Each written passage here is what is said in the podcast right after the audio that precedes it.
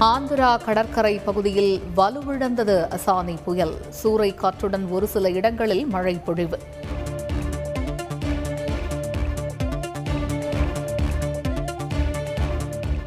தமிழகத்தில் வரும் பதினைந்தாம் தேதி வரை மழைக்கு வாய்ப்பு. சென்னை வானிலை ஆய்வு மையம் தகவல்.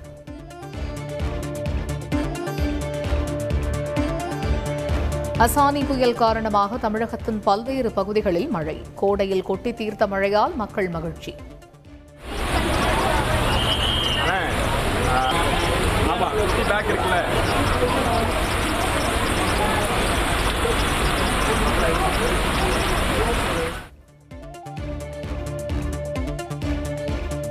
இந்தியாவில் கடந்த இருபத்தி நான்கு மணி நேரத்தில் இரண்டாயிரத்து எண்ணூற்று தொன்னூற்றி ஏழு பேருக்கு கொரோனா தொற்று. குணமடைந்தோர் சதவீதம் தொன்னூற்றி எட்டு புள்ளி ஏழு நான்காக அதிகரிப்பு. ஏற்றுமதியில் தமிழ்நாடு முன்னணி மாநிலமாக வேண்டும் என்பதே என் விருப்பம். சிறந்த ஏற்றுமதியாளர்களுக்கு விருதுகளை வழங்கி முதலமைச்சர் மு ஸ்டாலின் பேச்சு. ஜிஎஸ்டி வரம்பிற்குள் பெட்ரோல் டீசல் விற்பனையை கொண்டு வர வேண்டும். தமிழக அரசுக்கு அதிமுக ஒருங்கிணைப்பாளர் ஓ பன்னீர்செல்வம் வலியுறுத்தல். நீட் தேர்வு முடிவுகள் வந்த பிறகு பொறியியல் கலந்தாய்வு நடத்த திட்டம். உயர்கல்வித்துறை அமைச்சர் பொன்முடி தகவல். முதுநிலை நீட் தேர்வை தள்ளி வைத்து மாணவர்களின் மன அழுத்தத்தை போக்க வேண்டும். காங்கிரஸ் பொதுச் செயலாளர் பிரியங்கா காந்தி வலியுறுத்தல்.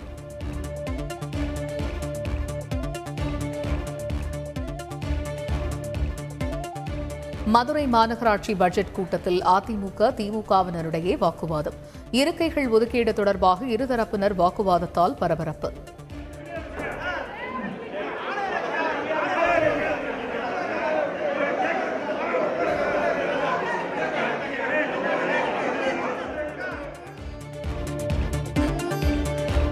தேச துரோக சட்டப்பிரிவை மறுபரிசீலனை செய்ய மத்திய அரசுக்கு உச்சநீதிமன்றம் அனுமதி.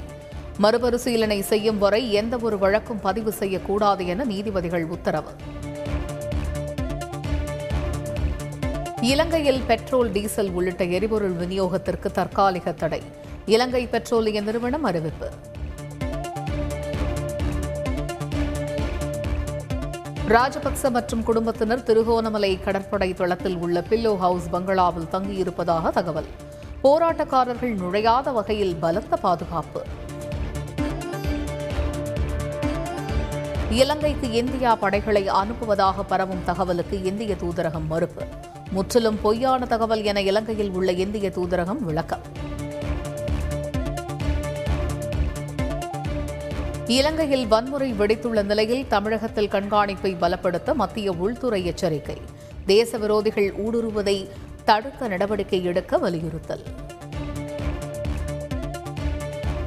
இலங்கையில் போராட்டக்காரர்கள் மீது துப்பாக்கிச்சூடு நடத்த உத்தரவா? ராணுவ தளபதி சுவேந்திர சில்வா மறுப்பு. இலங்கை வன்முறை தொடர்பாக குற்றப்புலனாய்வு போலீஸ் விசாரணை. அமைதியாக நடந்த போராட்டத்தில் வன்முறை எவ்வாறு ஏற்பட்டது என்பது குறித்து விசாரணை தீவிரம். ராஜபக்சவின் தந்தை டி. ஏ. ராஜபக்ச சிலை உடைப்பு. அம்பந்துட்டை பகுதியில் போராட்டக்காரர்கள் ஆவேசம். ஜாமீன் கோரி யூடியூபர் பப்ஜி மதன் தாக்கல் செய்த மனு. போலீசார் பதிலளிக்க ஒரு வாரம் அவகாசம் வழங்கி உயர்நீதிமன்றம் உத்தரவு. உளுந்தூர்பேட்டை அருகே முன்விரோதத்தால் விவசாயிக்கு அறிவாள் வெட்டு. தேர்தல் முன்விரோதத்தால் விவசாயியை சரமாரியாக தாக்கும் அதிர்ச்சி வீடியோவால் பரபரப்பு.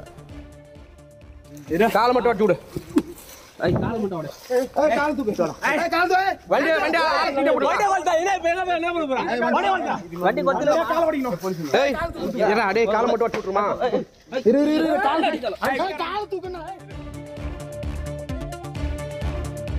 மைக்ரோசாஃப்ட் நிறுவனரும் உலகின் பெரும் பணக்காரர்களில் ஒருவருமான பில் கேட்ஸுக்கு கொரோனா. சிறு அறிகுறிகளுடன் தொற்று உறுதி செய்யப்பட்டதாக ட்விட்டரில் தகவல்.